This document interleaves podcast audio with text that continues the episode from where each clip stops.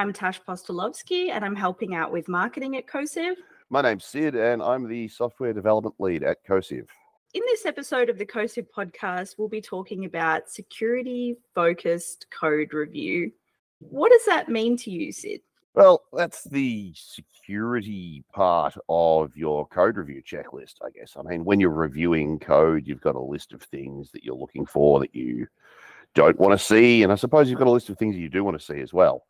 But typically, I find it's best to think of these things as like a deny list or a like you're, looking for anti patterns, I suppose, that you want to correct. And the security part of a code review is obviously looking at the new code with a security mindset. Certainly, from a manual perspective, you're going to be looking at is authentication or authorization being handled properly? Is untrusted random user input is that sanitized correctly? Is that ever like what mechanisms are in place to guarantee that that's not blindly trusted? Along those lines, you know, are you doing anything to protect against, say, I don't know, SQL injections? Like are you using parameterized queries where you should be? Are you blindly logging too much information or are you throwing objects in error scenarios where they might get serialized and sort of leak information that you weren't expecting them to leak.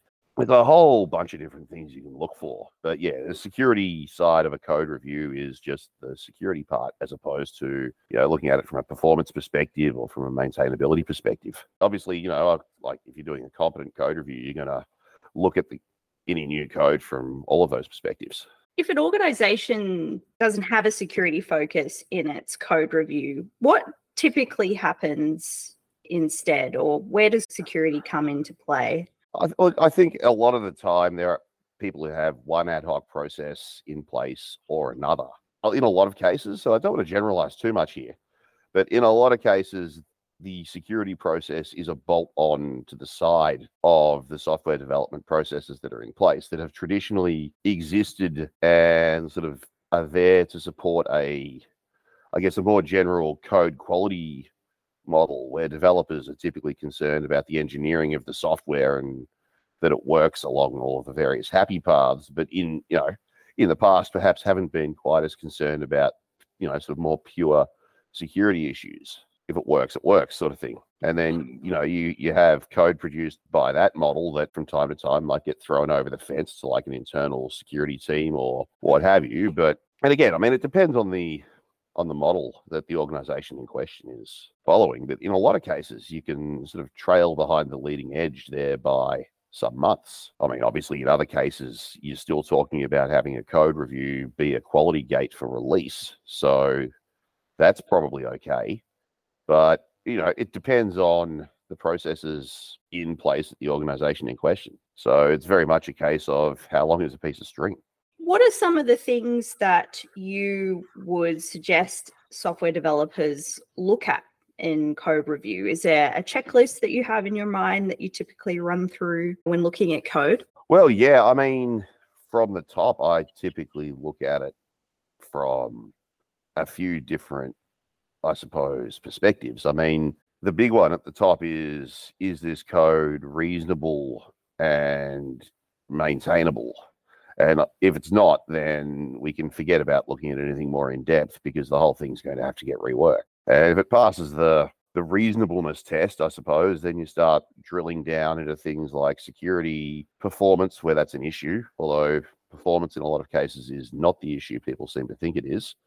There's really only a few places where you actually even care about performance. And then you look at security as part of that more in depth, so I guess, second pass of looking at the code. And yeah, like I was saying before, there's sort of a, I guess, a list of low hanging fruit there. Things like SQL injections, bad error handling. User input validation is obviously a big one because, in the absence of user input, all software is going to do pretty much exactly the same thing under all circumstances. So, without user input, you can't really trigger any vulnerabilities really and by user just just to be clear here by user i mean anything that's an externality to the system not necessarily an actual person sitting at their pc but it might be an interaction with a remote system it might be like an actual flesh and blood user it might be a scheduled task that hypothetically speaking reads from a file on disk these are all user input and they all need to be treated as fundamentally untrusted. So we need to look at that as well. We need to make sure that we're applying the appropriate level of skepticism to anything that comes in from a user. Those are just some examples, anyway. They're the the obvious low hanging fruit bits and pieces. You mentioned earlier not logging too much. Um, can you Mm. expand on that a little bit? So, in a lot of cases, when something that's worth logging happens, it's because we're reacting to an exceptional condition. So, we've hit an error, or for some other reason, we've generated and thrown an exception. Typically, in a lot of cases, what's going to be catching that exception is then just going to return some generic error to the user of the system. And that might include the exception message, or it might not. And then in a lot of cases, developers will then just blindly log these exceptions or not necessarily realizing what that's going to look like when it's serialized into a log file. There could be all kinds of things there that you don't want. I mean, one example there, and it's not terribly common, I wouldn't think, but you could potentially have secret data being stored as part of a user object, which is stored in an exception. And if that serializes all the way down, you're going to wind up with secret material in your log file. That's sort of one example, anyway. You, you can wind up logging things that you didn't necessarily want to be logged because obviously the exception has no idea that it's got secret data in it, and the serializer has no idea that it's not meant to be serializing the entire object. And so everyone with the best of intentions winds up writing things to log files that they shouldn't. So yeah, the uh, the moral of that story there is uh, don't blindly log exceptions. You mentioned also user input, um, and that user input can really be a lot of different things. But I think a lot of software developers typically think of it as the user typing in uh, Mm. data to the screen. What are some things to look out for there? I feel like SQL injection is sort of the the one that everybody knows about. But are there other things to be mindful of?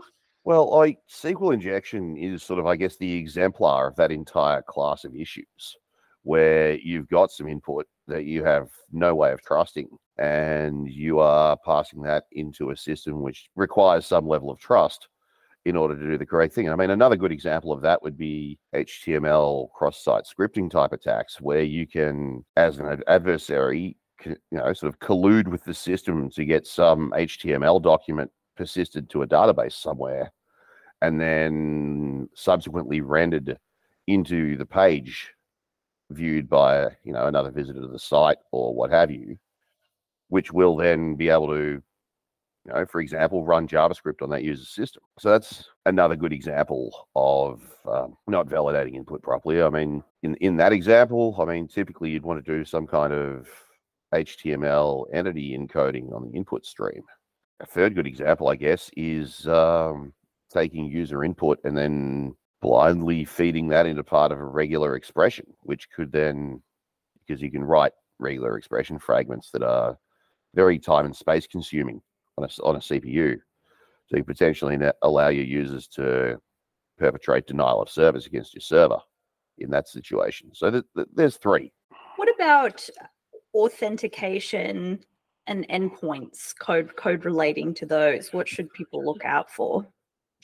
Well, I think if you're looking at authentication, like the actual act of processing somebody's credentials and turning that into a yes no determination on whether somebody has a valid identity on the system or not, I think if you're implementing that yourself, you're doing it wrong.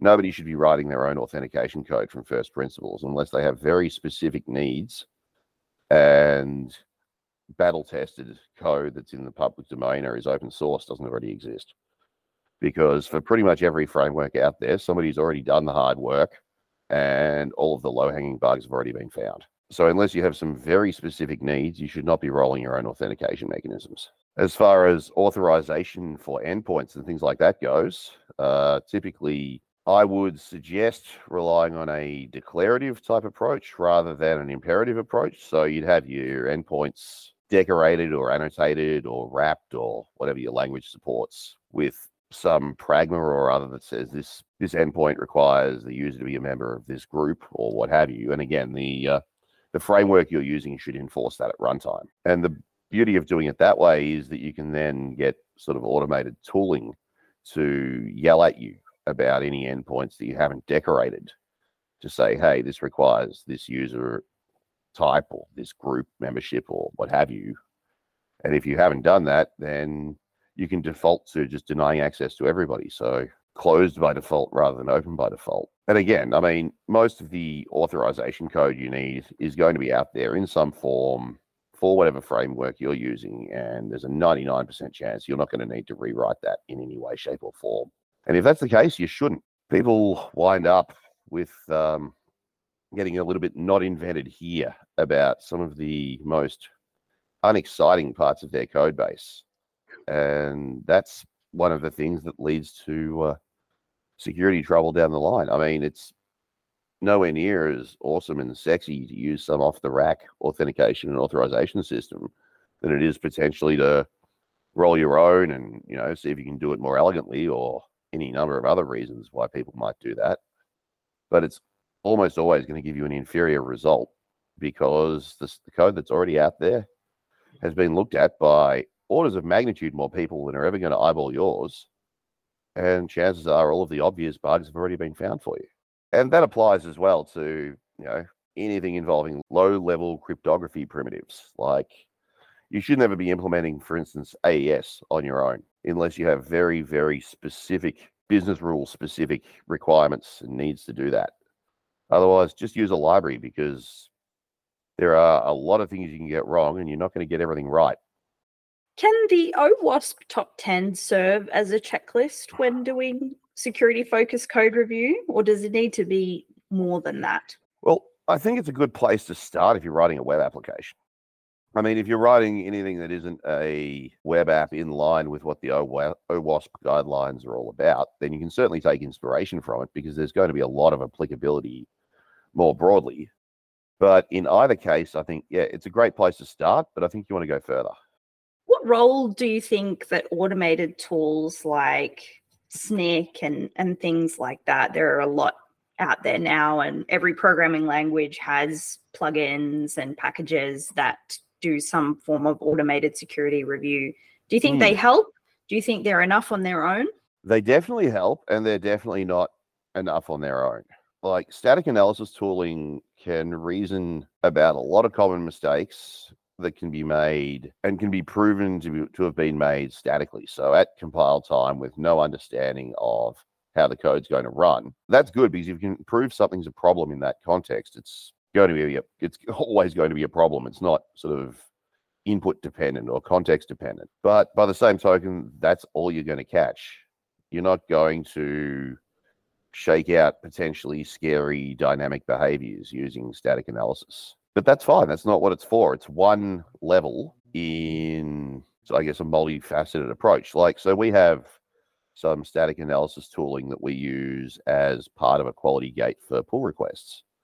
And that's, you know, the code passing those checks is a necessary but not sufficient condition for the PR to be considered of acceptable quality. And that's how I'd recommend using that is just use the output from those sorts of tools as one data point and work around the occasional false positive you get. Most of them have got pretty good ways of letting you mark a potential risk as not being, you know, as being say more benign, and then uh, do your, you know, more in-depth reviews and code quality audits and all of that stuff. In addition to that, it's sort of one like one extra layer of sanity checking, I suppose, and they they're good to have, but you just can't rely on them as being the whole thing.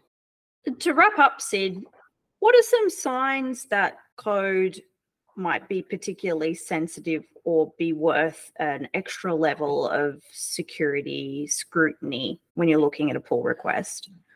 Well, okay, so there's a couple of things in that. Like you're either operating in a, I guess, more sensitive domain. So if you're in the part of the code that handles authorization, or in the part of the code that, you know, hypothetically speaking, builds SQL queries or you know, renders HTML out of the database or something like that, then you're probably going to want to pay a little bit more attention. And another one is if you're using a, a language with sort of safety or security escape hatches, then anytime you're, say, you know, if you're writing Rust, if you're in, in an unsafe block, then obviously you want to be looking at that 10, 100 times more closely than regular safe code. Or again, same thing in TypeScript. Anytime you're holding onto the any type directly, or you're looking at a code with a bunch of TS ignore in it, that's code you want to be looking at in far more depth than the rest of the code base as well. So yeah, anytime that somebody is holding one of those escape hatches, then you, you are definitionally losing some of the protection the language gives you. So you need to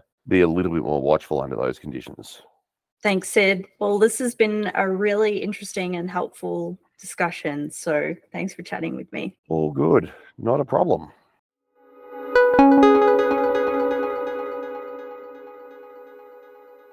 Producing secure code is one of our areas of expertise at Cosive. We can help review your existing code or work with you to introduce more of a security focus into your current code review process. You can find out more at www.cosive.com.